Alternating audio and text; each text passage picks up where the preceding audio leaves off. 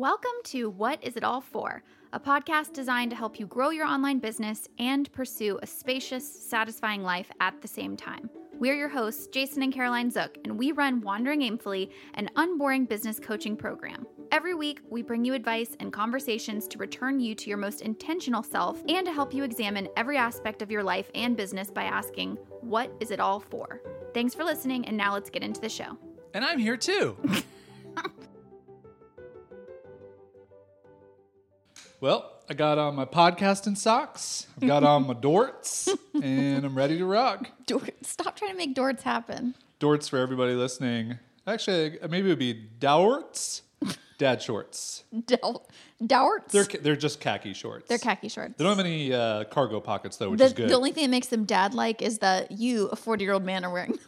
and I haven't owned a pair of khaki clothing in 20 years, maybe. That's a question for you, not me. Man, I remember Kelly dressing me up for probably church would have been the thing I dressed up for. Yeah. Khaki pants. Oh, of course. Mm. Sports blazer, like a blue blazer. I was like 11. My hair was like coiffed. and you want to wonder why I don't like dressing up? That's it. I wasn't allowed to have any style. Just had to wear Did you have any outfit. hair gel or like some course, or just water? absolutely, Did you ever go through that phase where you just do some water? No, always hair gel. Okay. Yeah. Okay, uh, that's the beginning of this episode. Hello and welcome. Hello and welcome. We got to start with the Pramvel, obviously. Okay, we can do that for sure. So let's just kick kick it off. I think where we last left off, for the people who have not listened to the last episode, I think we went over Kokomo Villas in Greece. So we were still in Greece. I hope we did because if we didn't, Uh, then according to my notes. Okay, If we didn't, we'll go back and we'll Okay. parse that. figure it out. Right. So after Greece, Uh-huh. we flew directly from um, Heraklion Yep. to Rotterdam, The Hague Airport in the Netherlands. I have two traveling uh, like logistical anecdotes I'd like to bring up. Great. Number one, this was the flight you were the most nervous about so far. Yes. Because it was a budget airline, which is totally fine that they're budget airlines, but we didn't have like our first row setup that we did in We, Ryanair. we usually like being in the front where we have like more leg room and like it's easy and you get on the plane. Anyway, Yeah. So this was Transavia. we were directly in the middle of the plane. We were directly in the middle of the plane, the row behind the extra row, but it was supposed to have extra leg room, which it did. Which, and check, I think check. we can say it was a pretty good flight. flight was pretty good. Flight was pretty good. Now, the other part of the travel is logistics I wanted to share. The Heraklion Airport i- is a very small airport, and there's too many people that come through that airport. Too many people. And even this was in like the middle of May, and you're not even at the high season yet. Uh, what I found hilarious was you wait, you get your bags dropped off, you go to the security line, you're in line. I have never felt like everybody in that whole circumstance had no clue what anybody else was doing. like some people were pulling laptops out, some people weren't. Some people were pulling liquids out, some people weren't. It I was- got up there and yeah. there was no person to like tell me what to do. Yeah. So I just like pulled the normal things out, I put them in. I didn't see a single bag get pulled aside for more screening. Yeah. Which I'm fine with. Oh, of course. But it's such a juxtaposition to like all the other airports we've been through. So it's just weird. Like I, I like armor up for Yeah. the like the logistical nightmare that is that process. We've talked about this before, which is just Jason and I are both people who we really like to learn from our mistakes. We Yeah. really like to apply our lessons moving forward to to like do better, be more efficient. Like those we we are the same in that way. Yeah. And the funniest part of this whole trip has been with the airport experience. Every time we go through an airport, we learn something that we want to apply to a future airport. Yes. And it does not apply. It doesn't. They are all different. So it's very hard for us because I just want someone to tell me more rules. Mm. Like I want to get there and just like give me explicit like shoes on, shoes off, belt on, belt off, No. Apple Watch on, Apple Watch off.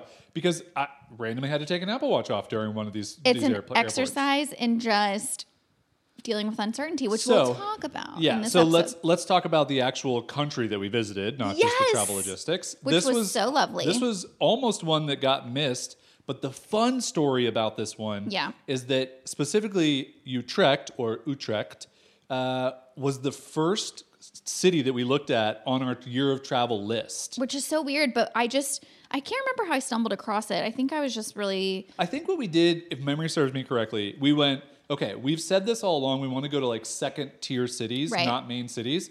The first city that for some reason comes to mind is Amsterdam. Okay, what's a second tier city near or it? or I think Utrecht is on many of those listicles that are like lesser known cities in Right. Europe or whatever. Because but what's funny is it's yeah, it's like a mini Amsterdam. It still Yes. feels like a big city, but it's lovely, and we'll get to that in a second because we did do a day trip to Utrecht. So anyway, Yep. We Netherlands was the Netherlands was high on our list, and then it kind of fell off because of like the way that our schedule kind of ended up, and then we had this like tiny window of time 11 days. 11 days um, leaving Greece where we still had time to be in the Schengen region. Um, but before it had to be somewhere that was kind of on the way to our destination now. oh, you almost spilled some beans. and uh, so the Netherlands is on our way. So if you draw a vector between Greece and the Netherlands and I hope one person listening to this busts out a world map, draws a big type- circle some type around of, like, Europe. yarn protra- Yep. Protractor they're like- device. got like the circle, and they're like, okay, here it Okay. is. They're in this vicinity. I am triangulating the signal. Okay. Yeah. Anyway, um, and it, what a unique country. Yeah. What a lovely country. The best way I can describe it is like the whole of the Netherlands feels like I'm in a neighborhood. Yeah. Like the, it's very neighborhoodly. And what I mean by that is like it's green, it's family friendly, it's very well organized. yeah. It feels very like thought out. Well, and I think what's very interesting about this is we stayed in the smallest town that no one has ever heard of or visited for any reason. Even our taxi driver picking up from this airport was like, What? What? Why are you Where? there?" Yeah. Why? And so this is how this happens: is we end up looking for Airbnbs. Yes. And then we end up th- for this trip specifically, this eleven day chunk. We were chonk. Chonk. because, as we told you in the Kokomo Villas, Kokomo Villas were the most expensive Airbnb to date. Mm-hmm. So for this. Worth chunk, it though, if I'm being honest. very much worth it.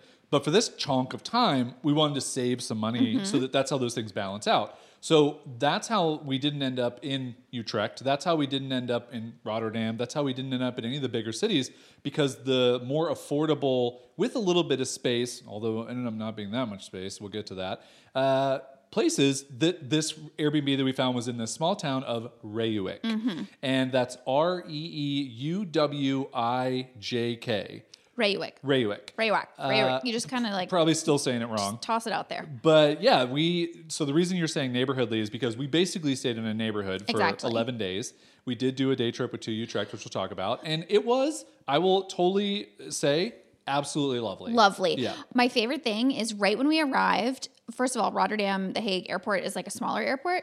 It's not But very nice. very nice. Yeah. And we got to our little neighborhood via our taxi driver, and our Airbnb host welcomed us Yep. because it's like he lives in a house where it's like gated over these little canals. Yeah. And those of you who have an idea of like Amsterdam and canals, yeah, canals are everywhere in in the Netherlands, and it's just so lovely and such a little like boat culture, and everyone has like a little boat and Yeah. they go around the canals. Think of like tiny canals because when you if you've been to Amsterdam or seen Oh, yeah, no, videos, these are, like, they're bigger. Boats are going to be passing. Like this is like you're in like a single small boat. like yeah in the Yeah. united states basically those like drainage ditches on the Yes. side of like florida but like too wide of those and beautiful. filled with water and beautiful Yeah. but my favorite thing is our airbnb host welcomed us to let us into the gate and give us our keys and everything like that and we ended up just like standing outside the little guest house because the airbnb is the guest house to their main house and we're chatting and we're telling them telling him all about our trip and we're chatting he's like do you want to come back for a drink? And we were Yeah. like, yes.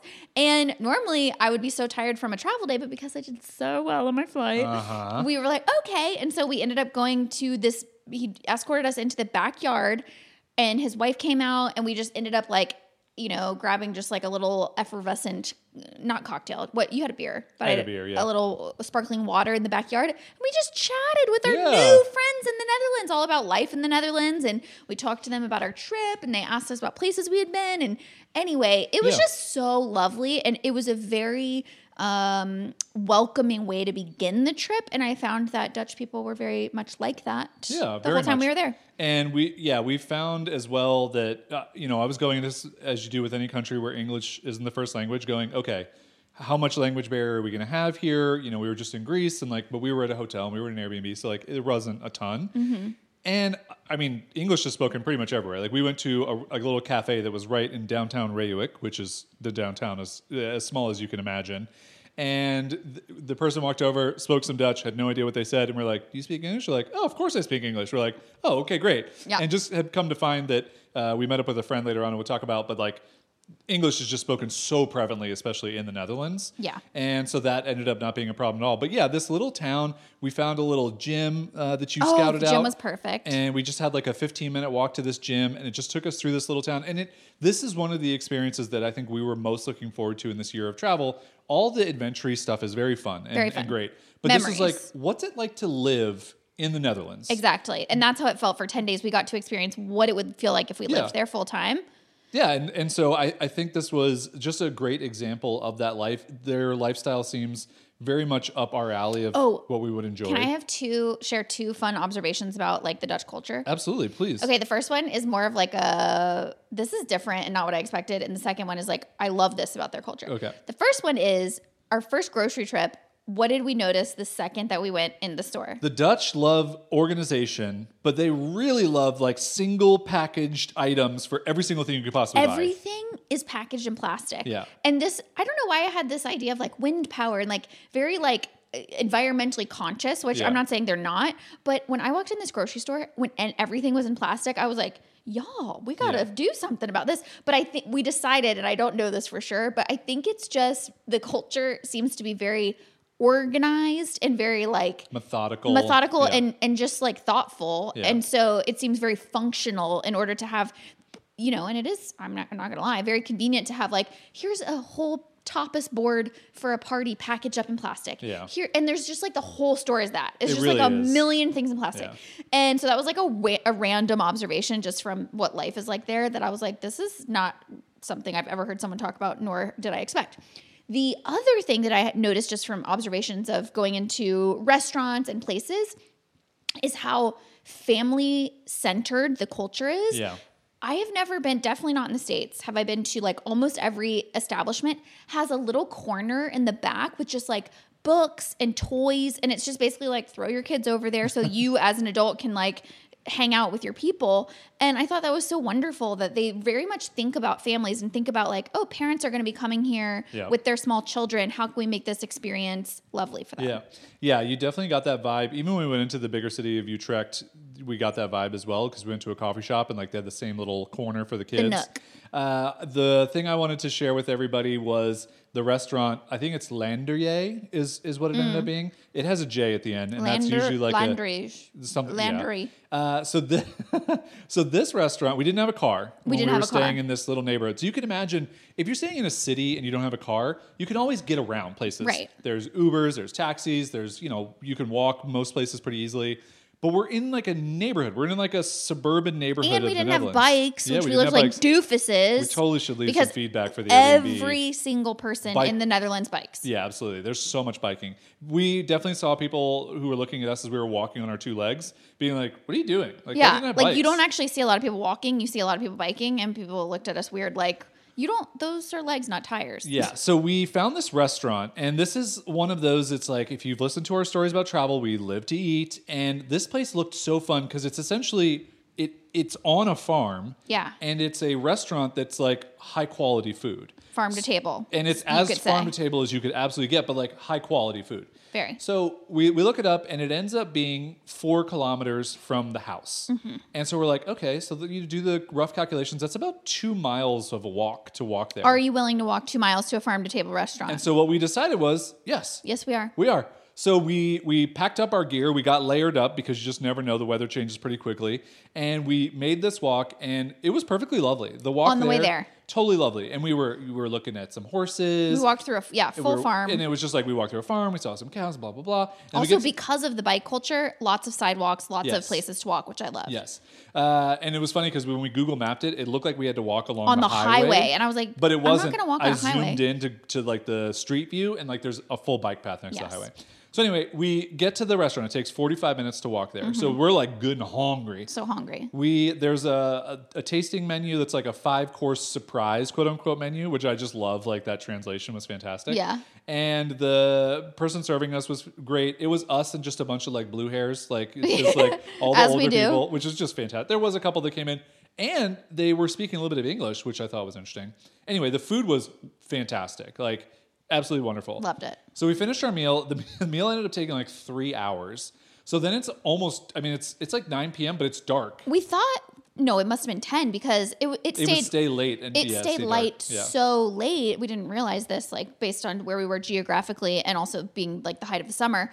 Um, but we thought we'll have plenty of light then because we went pretty early to this restaurant. We didn't realize the restaurant or the dinner would take us three hours. Yeah. So by the time we leave, and it didn't feel like three hours to me. no, not at all. Yeah. But by the time we leave, it starts actually getting for real dark, and we're like, Yeah. no. Yeah. And so we're like, we have now we have to walk back two miles. It starts like kind of sprinkling. We had our rain gear though. We were playing for this. it was fine, We both but wore our boots. I'm I was like scuttling a little bit because I'm like, Yeah. Jason, pick up the pace. Well, yeah. Here's what happened: is it's it's now dark, and we don't want to be walking in the dark. I mean, it's in a neighborhood. Like, what's going to happen? It's fine.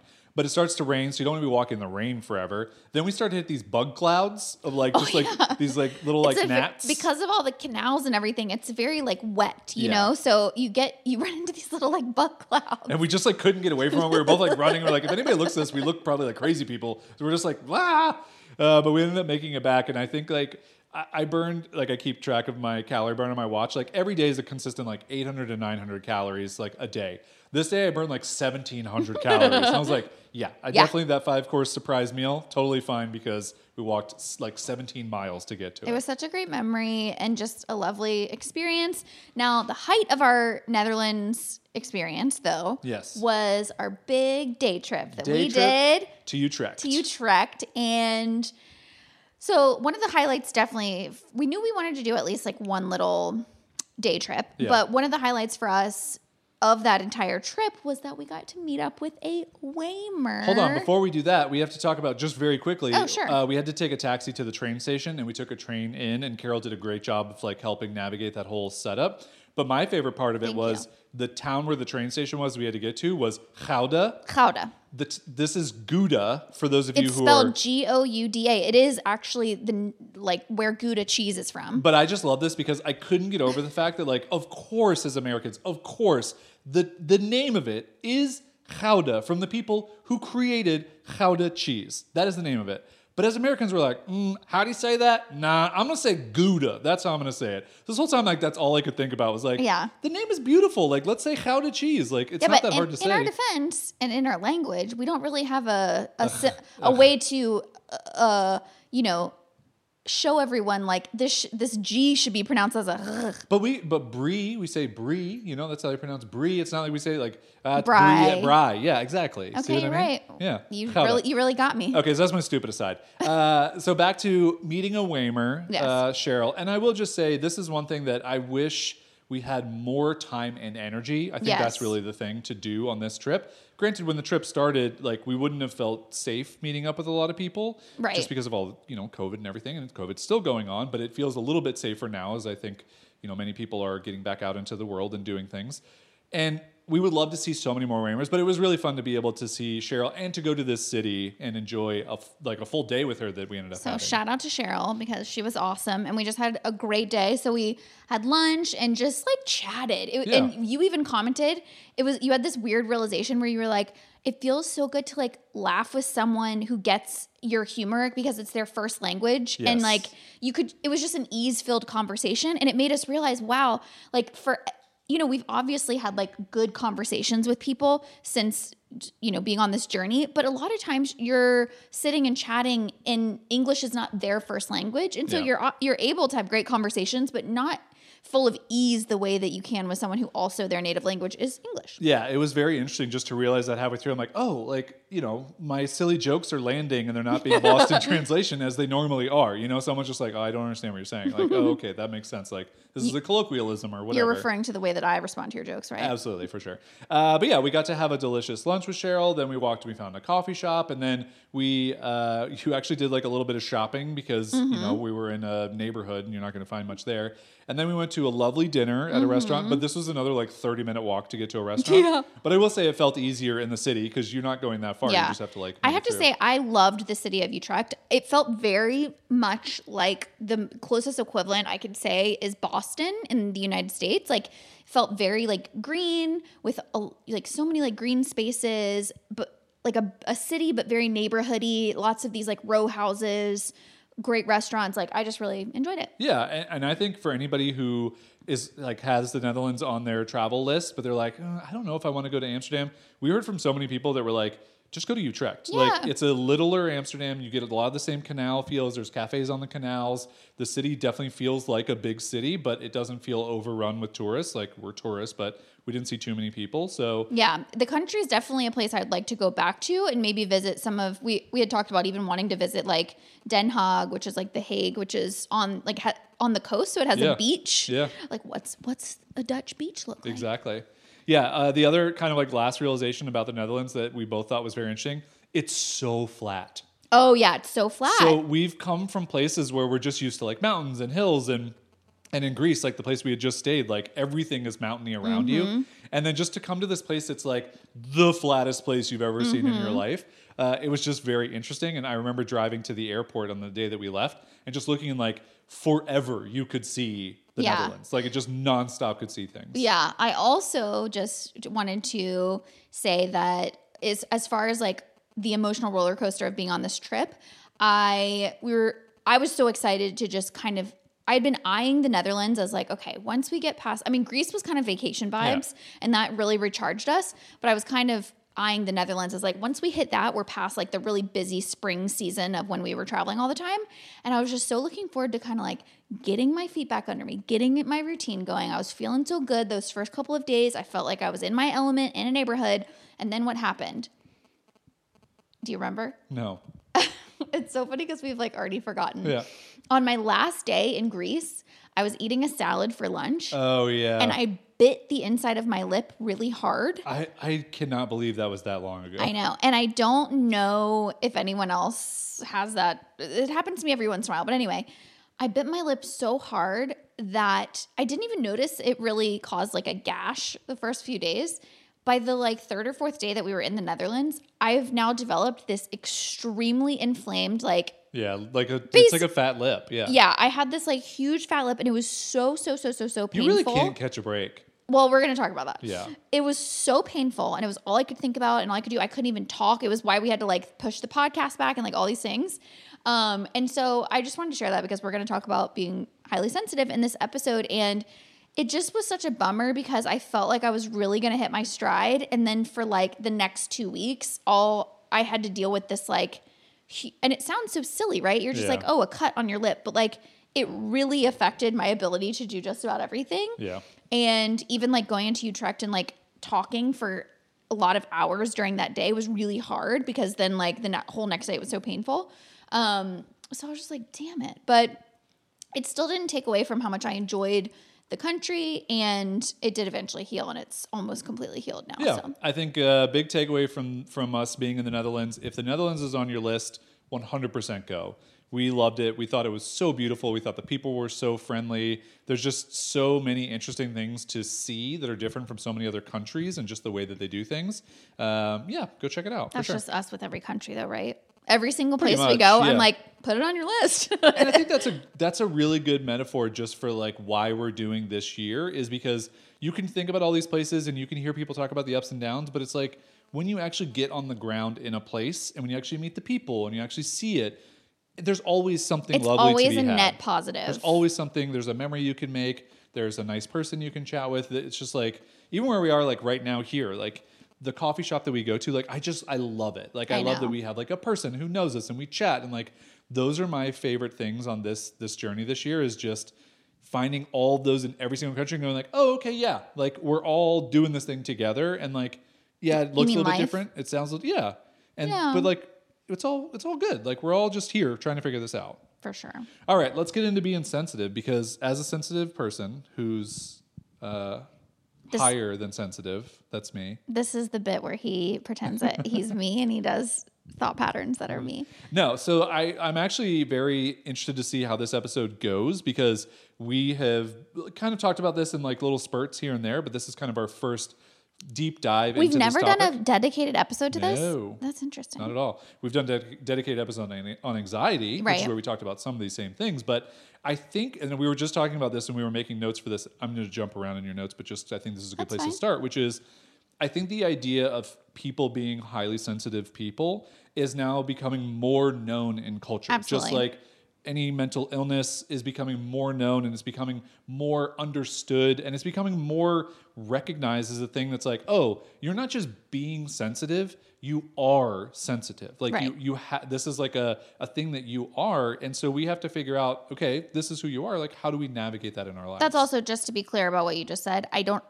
because I don't think this is what you were saying, but I just want to be clear. I don't think it's characterized as a mental illness. yes. Nor is it, I'm not even sure if it's a disorder of any kind. Right. It's just a trait. Yeah. And so, you know, before we get started, for those of you who actually haven't heard this term, because we think it's so known, but I Yeah. think it's very known to those of us who identify as HSP because we've, out of sheer necessity, had to find this um, as a means of understanding our own, you know, traits and inner worlds. But for those of you who don't know, we're referring to a term called highly sensitive person or highly sensitive people. Um, and that, you know, is sometimes abbreviated to HSP. And so I first stumbled upon this term when I remember it so distinctly. I was reading the book, uh, Susan Cain's book, Quiet, which is the book on introverts.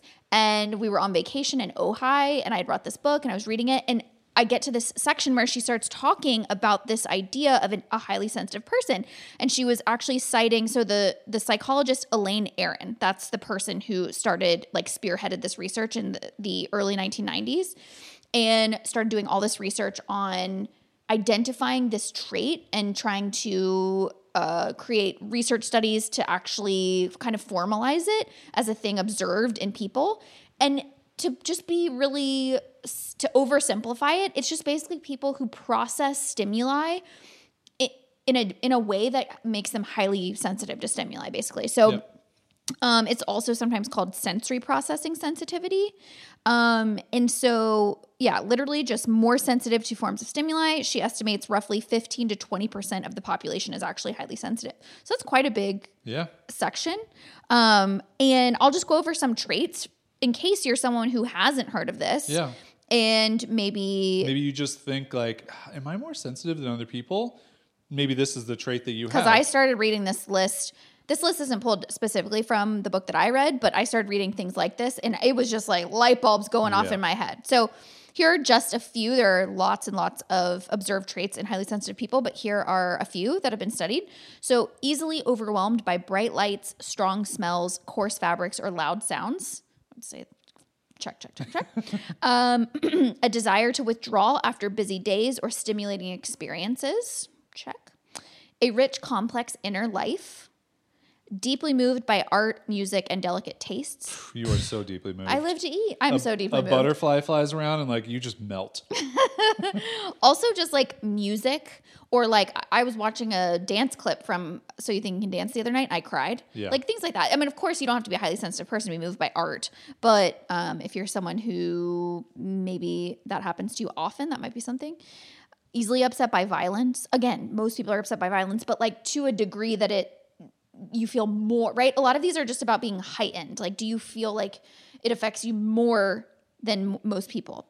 Um very attuned to others energies and moods very sensitive to pain and this one i thought was funny that we haven't talked about uh being very hungry creates a strong reaction Oh wow! isn't that interesting Yeah. oh i forgot easily startled Easily startled. I was just gonna say we say. just in reading research so there's a lot that jason and i talk about a lot that um, helps understand some of my behaviors but easily startled is one that we never thought of before and we've had this this uh, fight is a strong word it's not a fight but like this point of friction in our relationship before where when we're in, a car i'll gasp Yeah. and jason's like hey as the driver that's really distracting because it makes me feel like we're about to get in an accident and we've been over this a million times where it's like it is involuntary like and i've tried to like control my gasp i've tried but i just i'm very easily startled by things Sometimes you look out a window and a leaf falls out of a tree, and, you i'm just, just like and I'm like, "Oh, is the semi truck gonna hit us?" You're like, "No, a leaf fell," and I'm like, "Oh, okay, great, that's awesome."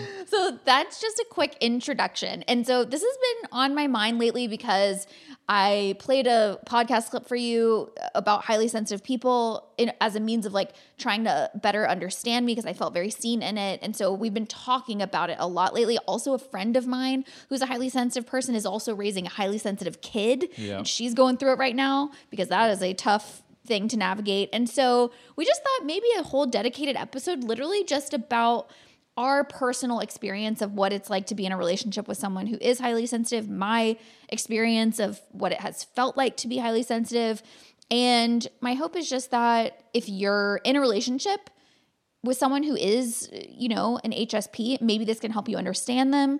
If you are a person who's an HSP, maybe this makes you feel more seen. Yeah, and I think from my perspective, why I really wanted to share this because I know that this episode can feel a lot of it can feel very vulnerable for you because Mm-hmm. it, this is you that we're talking about through the majority of this.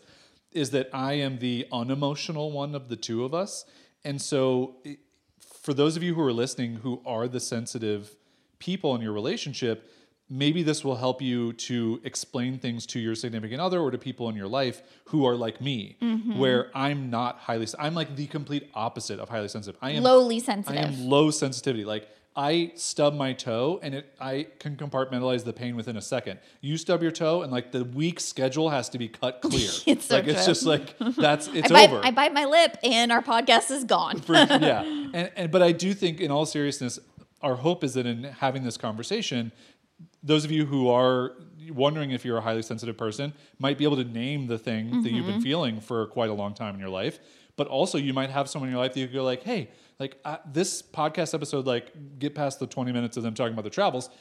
I think this could really help you listen to like you're the Jason in my life who may not have ever understood how I feel. Maybe this will just help you to understand. Right, because that's what I just did to you recently Yeah. in an, another podcast. I said, "Can you listen to these five minutes because it really makes me feel seen, and it'll help you understand, you know, how I feel on a daily day to day basis." And you were so wonderful in listening to it, and we had a long after I conversation. said, "Don't tell me to live my life." Right. No, you didn't. And it was so lovely, and it it was a beautiful point of conversation to help us communicate.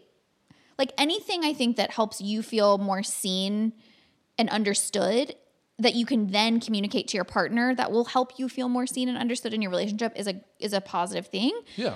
And we're not going to be able to cover it all in this episode, but maybe we'll do like a little Q and A if you know Yeah, a I- follow I- up episode. Yeah, or something. I think if this episode goes well, we would love to keep chatting about this because again, the more that we talk about this these things, the more that we normalize them, the less it becomes, oh, you're just a sensitive person, and then where it becomes, oh, you're a sensitive person. Like that is the mindset shift that I have made in our relationship. Of in the beginning, when these things started to pop up, I'm like, stop gasping at leaves out the window. Stop like, you know, deleting your entire Google Calendar when you stub your toe. Like, Yeah. get over it. And, Yeah. and not, I was never that No, brash about it, but I, it has become a shift in how I think when, especially this year, like, oh my gosh, like we're putting you through the ringer and you're doing a great job, but there are certain times when it's just like, hey, I can't do anything for days. Yeah. And for my brain, it's it's still taking it, and it will probably take more years.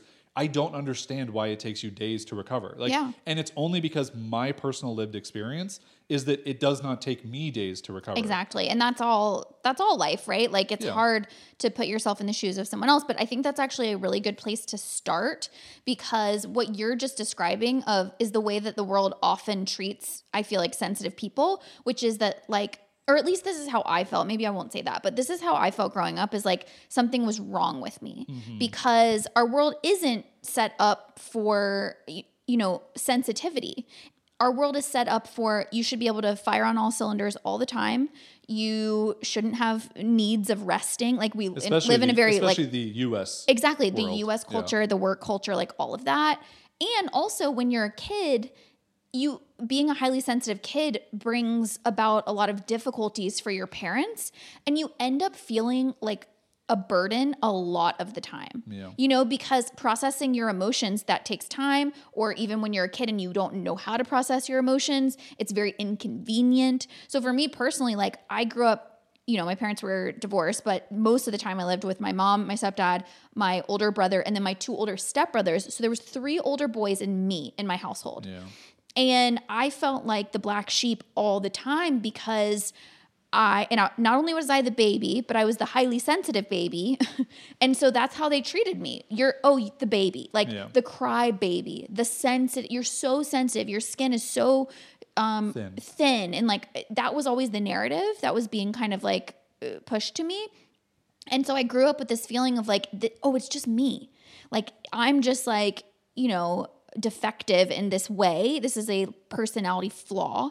And that's why it's so powerful when I read that book and I feel and I realize that there's a term for it because I realize I'm not alone. That's what that feeling was. It was like, oh, I'm not defective. I'm just biologically built in such a way that my brain is processing in a different way. Like I'm experiencing pain in a different way. I'm experiencing emotion in a different way. That's not to be like, oh, whoa, I'm so special. It's just to be like, oh, It's just different. it changes my own self narrative Yeah. to where it's not so negative. It's like, okay, all right, like this is the way that we're built. Like, what can we do with this? And so that's why I want to start with there because I think that highly sensitive people can often fall into this self narrative of like being a burden and feeling like we're so difficult to deal with. You know what I mean? Now, how do you think that's evolved in our relationship?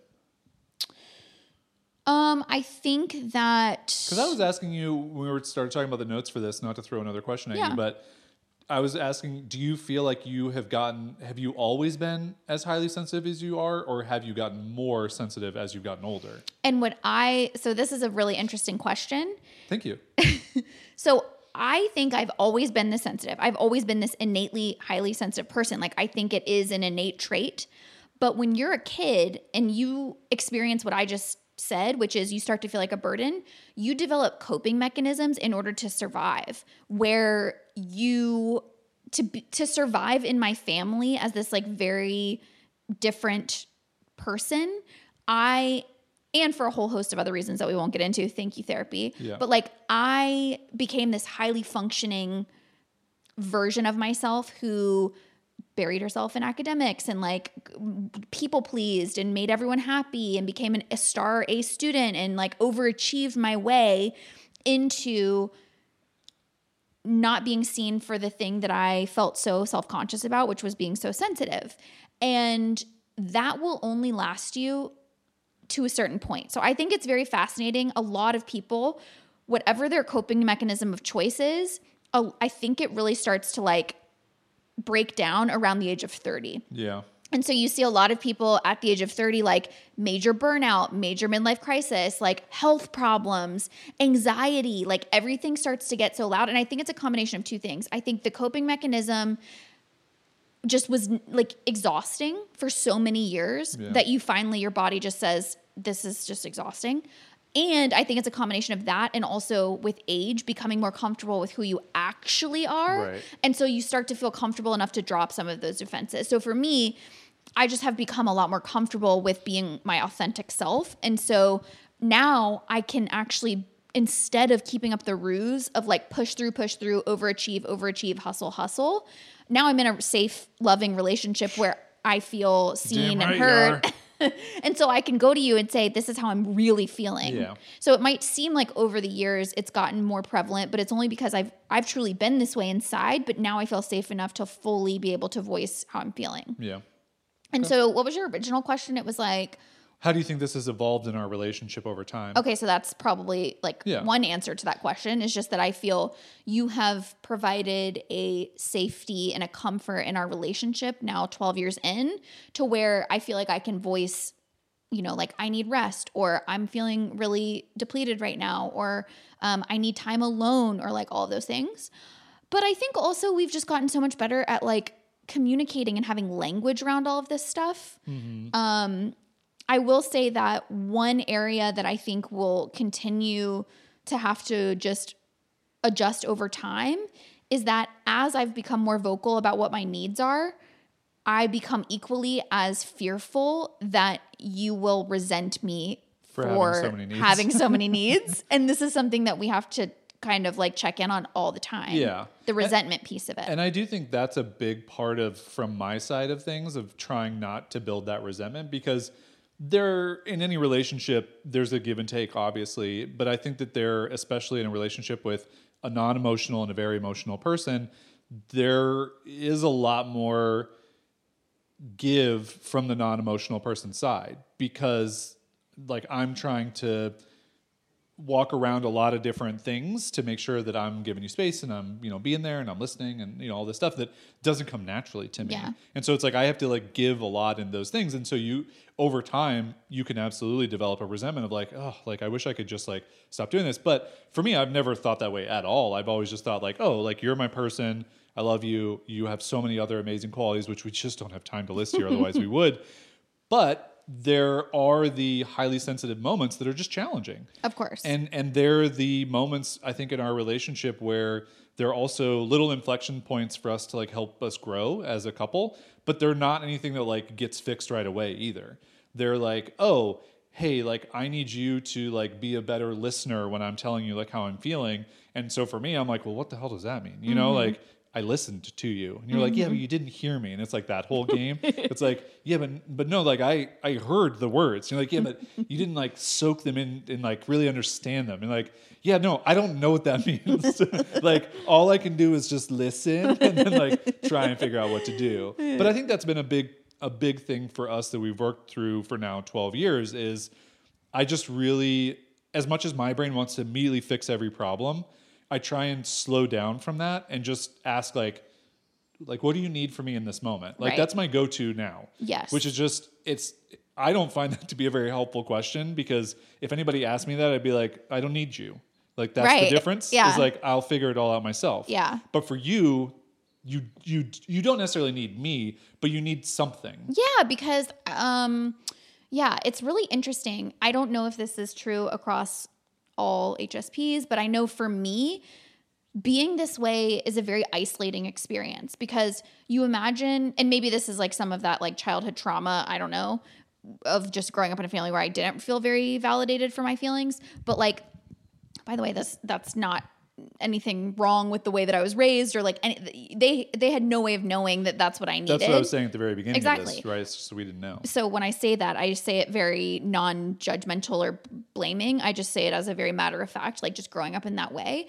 But it's like it can be a very isolating experience to have all of these deep feelings, to have all of these like deep sensations and perceptions happening all the time, and to have this like rich, complex inner world where eh, you have this awareness of all of that, and then to feel like nobody understands that that's happening. It's like you're living all of these lifetimes within you at all times and nobody knows where you've been. Does that that's a Yeah. really weird abstract way of describing it, but that's what I feel like. I feel like I'm constantly going on journeys within myself, but I can't describe where I've been or what I've learned or how I'm feeling or how hard it was or how exhausting it was. And so it's like I'm now I'm engaging in a conversation and I feel like I've lived 12 lifetimes in the past day and you're like, "What do you want to eat?" And I'm like, "I've just been on like a journey across the Sahara," metaphorically speaking. Yeah. Um and I'm like, no, you haven't. You've been sitting on the couch all day. exactly Yeah. exactly right you're like you haven't moved and i'm like but haven't i um so that part's hard and so i do think that like a lot of times when i'm feeling a certain type of way that's what we've now learned is like and what i was what we were sharing in that conversation the other day is like a lot of times I just want my pain validated. A lot of times I just want my exhaustion validated. I just want someone to see that, you know, I'm having these experiences so that I don't feel so alone in that. But it's on me also to try to communicate that and try to tell you that because you're not a mind reader and you're not built like me. And Yeah. so I if I live the rest of our marriage expecting you to understand the journey that I've been on, which is an inherently inside journey, it will always lead to like you will never feel enough. Yeah. And I never want you to feel that way. And I think that's a big part of this that we have really started to learn too. And, and you wrote about this in a recent email newsletter that we sent out to the the WAIM fam in our emo tactical tips series. What a great series that was! uh, but it was just about this idea of you're having this whole discussion and like thought and like things in your head. And I think as a highly sensitive person, that's going on all the time. Like in my head, it's like, mm, when's the next time I'm gonna have coffee? Like that's it. Like there's not a whole lot of things going on up there. Or cinnamon rolls would have been the better thing for being honest. But what we've really come to is that I just need you to explain to me and to share with me what you've been thinking about and like where you've been in your head so that I can understand where you're at in that moment. Yeah, and something so not only just my thoughts, right? So this is another distinction I want to make. that maybe we haven't even talked about, but like Breaking news here at the news. Uh, podcast.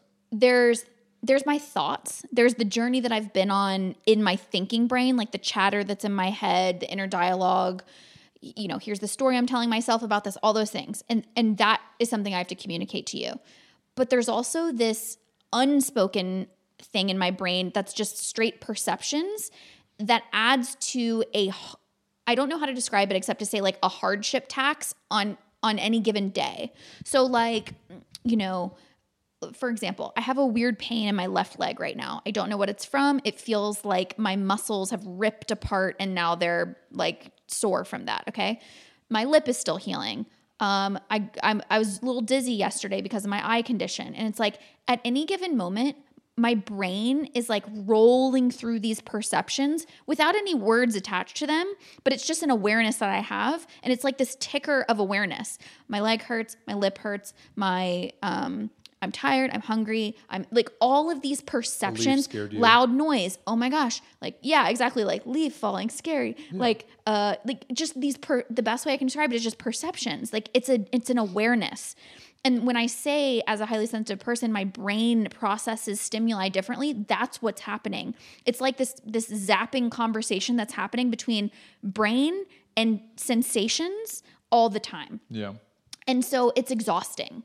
And I don't have the mental uh like mm, capability to just compartmentalize the way that you often describe that you do. Yeah. So like you were talking about joking about your stub toe, but like you can stub your toe and somehow you have this thing in your brain that just goes, oops, stub my toe. Any hey brain, any pain that you sense from my toe, put it in that box from now forward. That and black box that that we'll black get to in box. 20 years. that we will definitely get to at some point. And so I envy that because God, that sounds so lovely to just be able to put all that in a black box, but I don't have that gear, you know?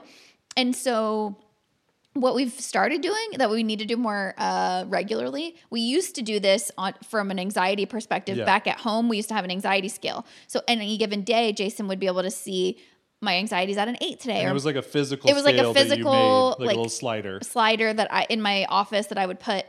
And so it was like today's a five or today's a ten. Like I'm gonna be in the dark room, like meditating for like two hours. Like don't talk to me. But for this trip, especially since my anxiety, knock on wood, has been a lot better lately.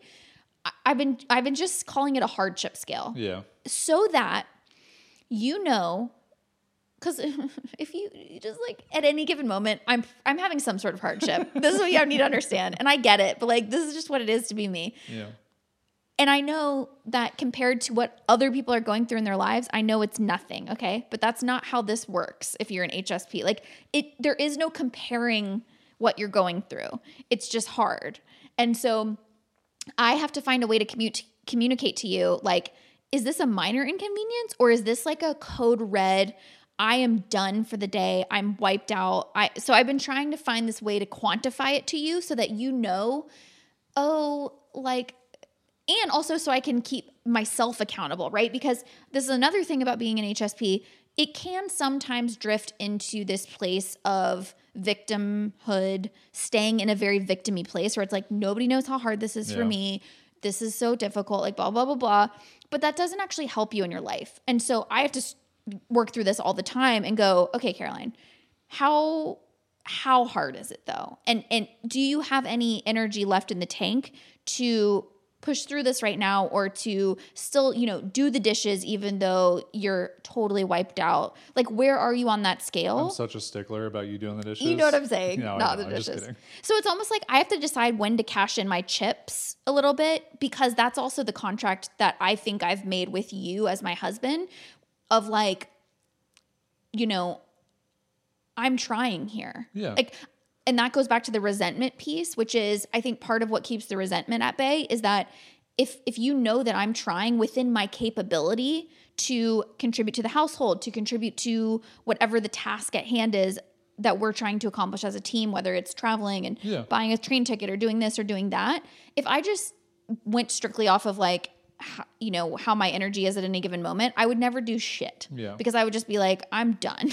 Everything's hard. But I have to be honest with myself and go, okay, in this contract, in being a team, in being in this marriage together, I need to be honest about what I can actually give right now because that's the only way that this works.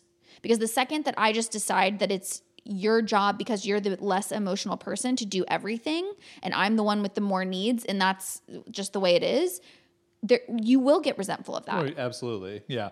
And I think getting back to kind of like the the takeaway from that whole piece that I really wanted to make sure people hit home, especially for those of you who are the me in the highly sensitive relationship, is what I've really learned to understand and try to ask you to to share is like a perfect example is maybe earlier in the day we've been like, hey, are you going to make dinner? And you're like, yeah, I'm going to make dinner.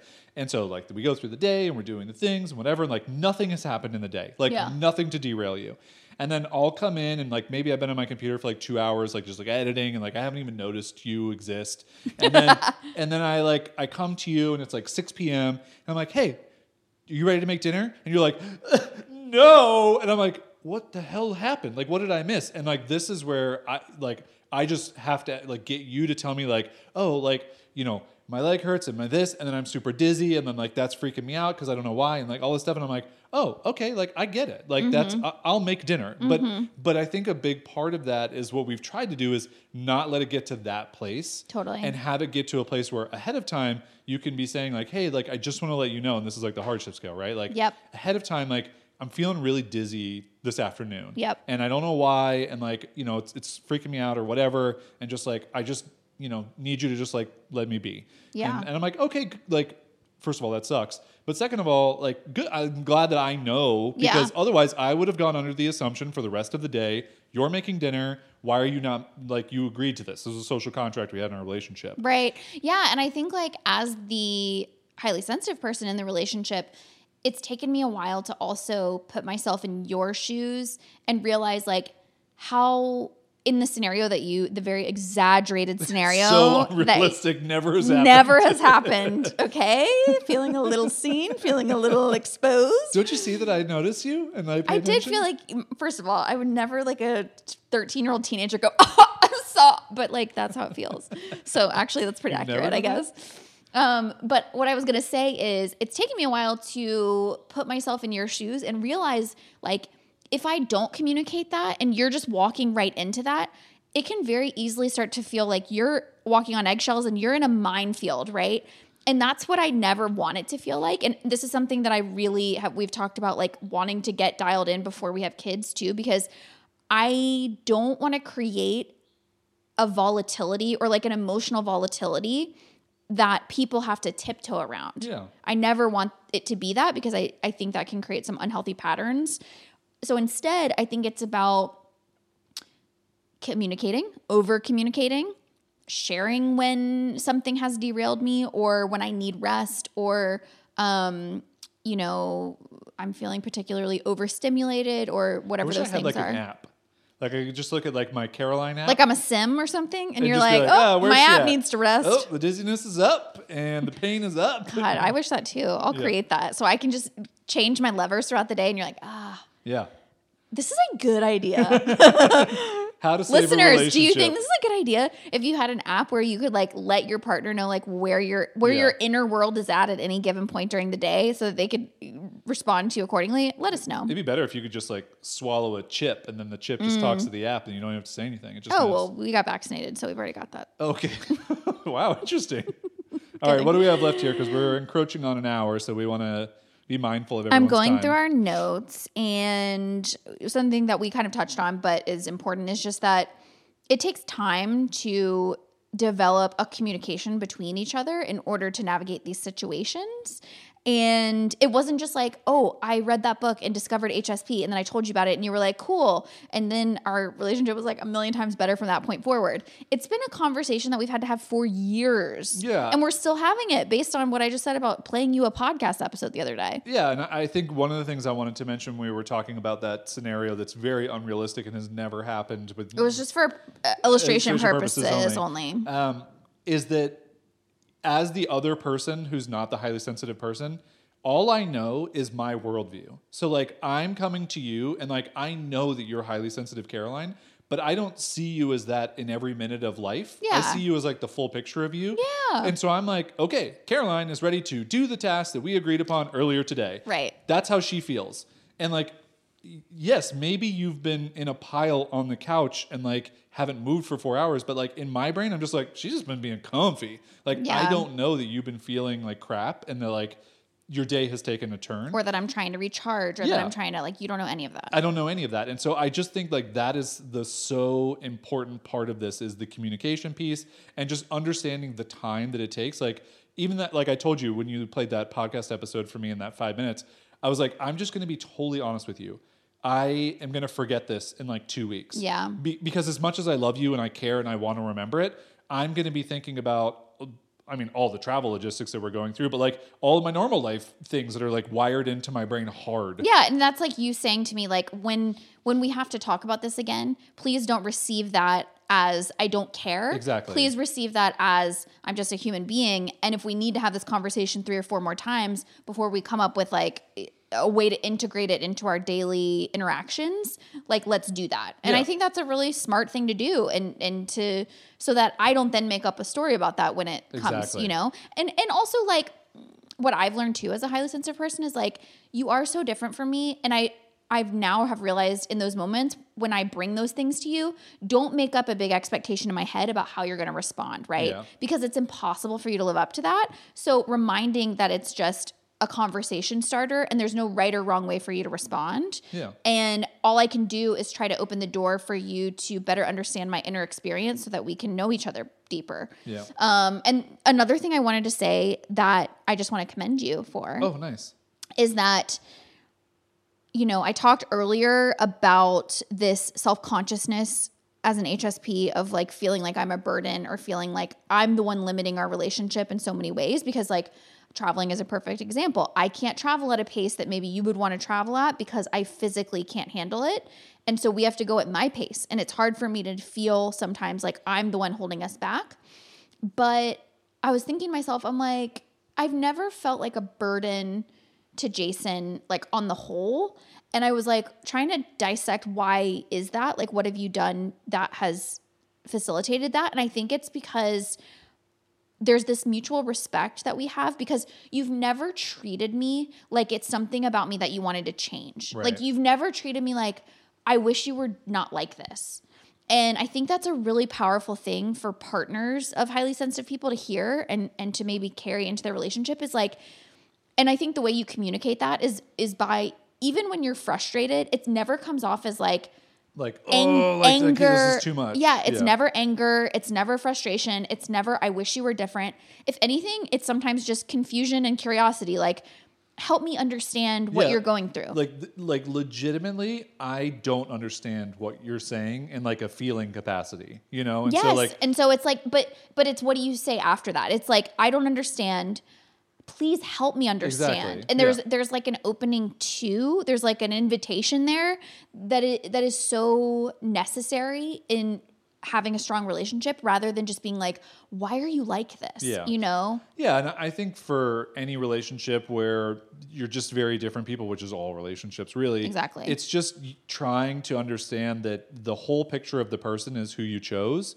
And a part of this picture, and we'll just use a metaphor of a framed picture that has a piece of glass that like has a small crack in it, like it doesn't ruin the whole picture. It's just a part of the picture you have to be mindful of so that you understand how it works. I don't love the metaphor because of the broken. Oh, well, it's not Like- broken. It's just a crack. it's wabi sabi.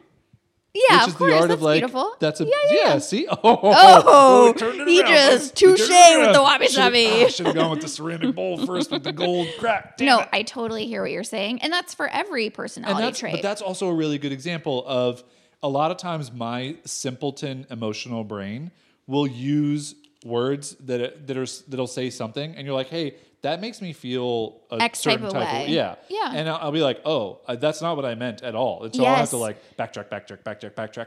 But it, it's important I think for for both of us to be able to like give me the space to not feel like I'm a bad person when I just said a thing about you. Totally. it's more of just you understanding like oh well that's just how i saw it. It wasn't like a terrible thing. It was just that's how I saw it. Like the my totally and there's like- nothing wrong with it but Yeah. i actually did write that down and we didn't cover it but we th- i wrote this down as like an important tool that we've developed in our relationship so level one of communication is like communicating how i'm feeling and like all the things we did talk about which is like you know this is what i'm going through in my inner world like i've got this pain i've got this this and i'm tired and like all this stuff and kind of communicating that so you know where i'm at but another like level two is also communicating how i'm perceiving what you're feeling. Absolutely. because again we going back to like the traits of a highly sensitive person we're often very intuitive. We pick up on the energy of other people. So i'll pick up on like something that you're is unspoken and what you're doing. And i will sometimes make not make up a story in my head but i can make it mean something in my Yeah. head without giving you the chance to really clarify. So i'll so i've learned now that i'll say like hey i'm picking up some energy on that and i'm feeling like it's because of this. And you're like oh my gosh no 100% i'm not Yeah. feeling that way at all. It's just that i actually am you know on a time crunch with this other thing and so that's what you're picking up on. And and so then i'll go oh okay. And so that's that's another tip that i would give people is get comfortable expressing your inner world and how you're feeling to your partner, but also get comfortable expressing what you're picking up from them so that they can actually verify that. Yeah, and it's the love that is it Brene Brown who has the story I'm telling myself. Yes. Yeah. I think in one of her books she talks about this of just verbalizing and saying, okay, the story that I'm making up Yeah.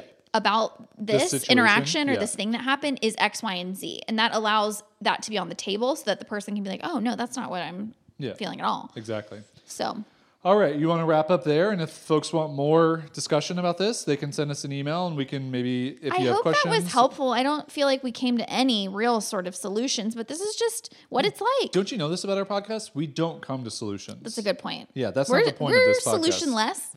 We- It's just less solutions. That's all. That's our podcast. Less solutions. No rules, just right, less solutions. Gouda cheese. Get some Gouda cheese. Uh, we really appreciate you folks listening. We hope this episode was helpful, especially for the fellow HSPs out there. I love all your beautiful sensitivities and just know that there's one person on the other end of this microphone it's definitely not two.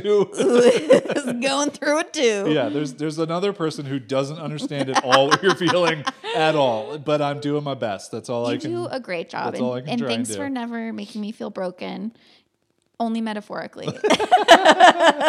Damn it! Should have gone with the wabi sabi first. That would, that would have been great. Babe, you did great. Oh, thank you. Uh, all right, everybody. Thanks for listening. We appreciate you. We'll be back next week. And again, if you want to hear more discussion of specifically this topic, shoot us an email hello at wanderingaimfully.com. Feel free to ask any questions. We'll save them in our notes and we'll maybe come back to it if we get enough questions to come back around to this topic. Great. Okay. Everybody go take a nap and rest. Yeah. Love you. Bye. Don't bite your lip.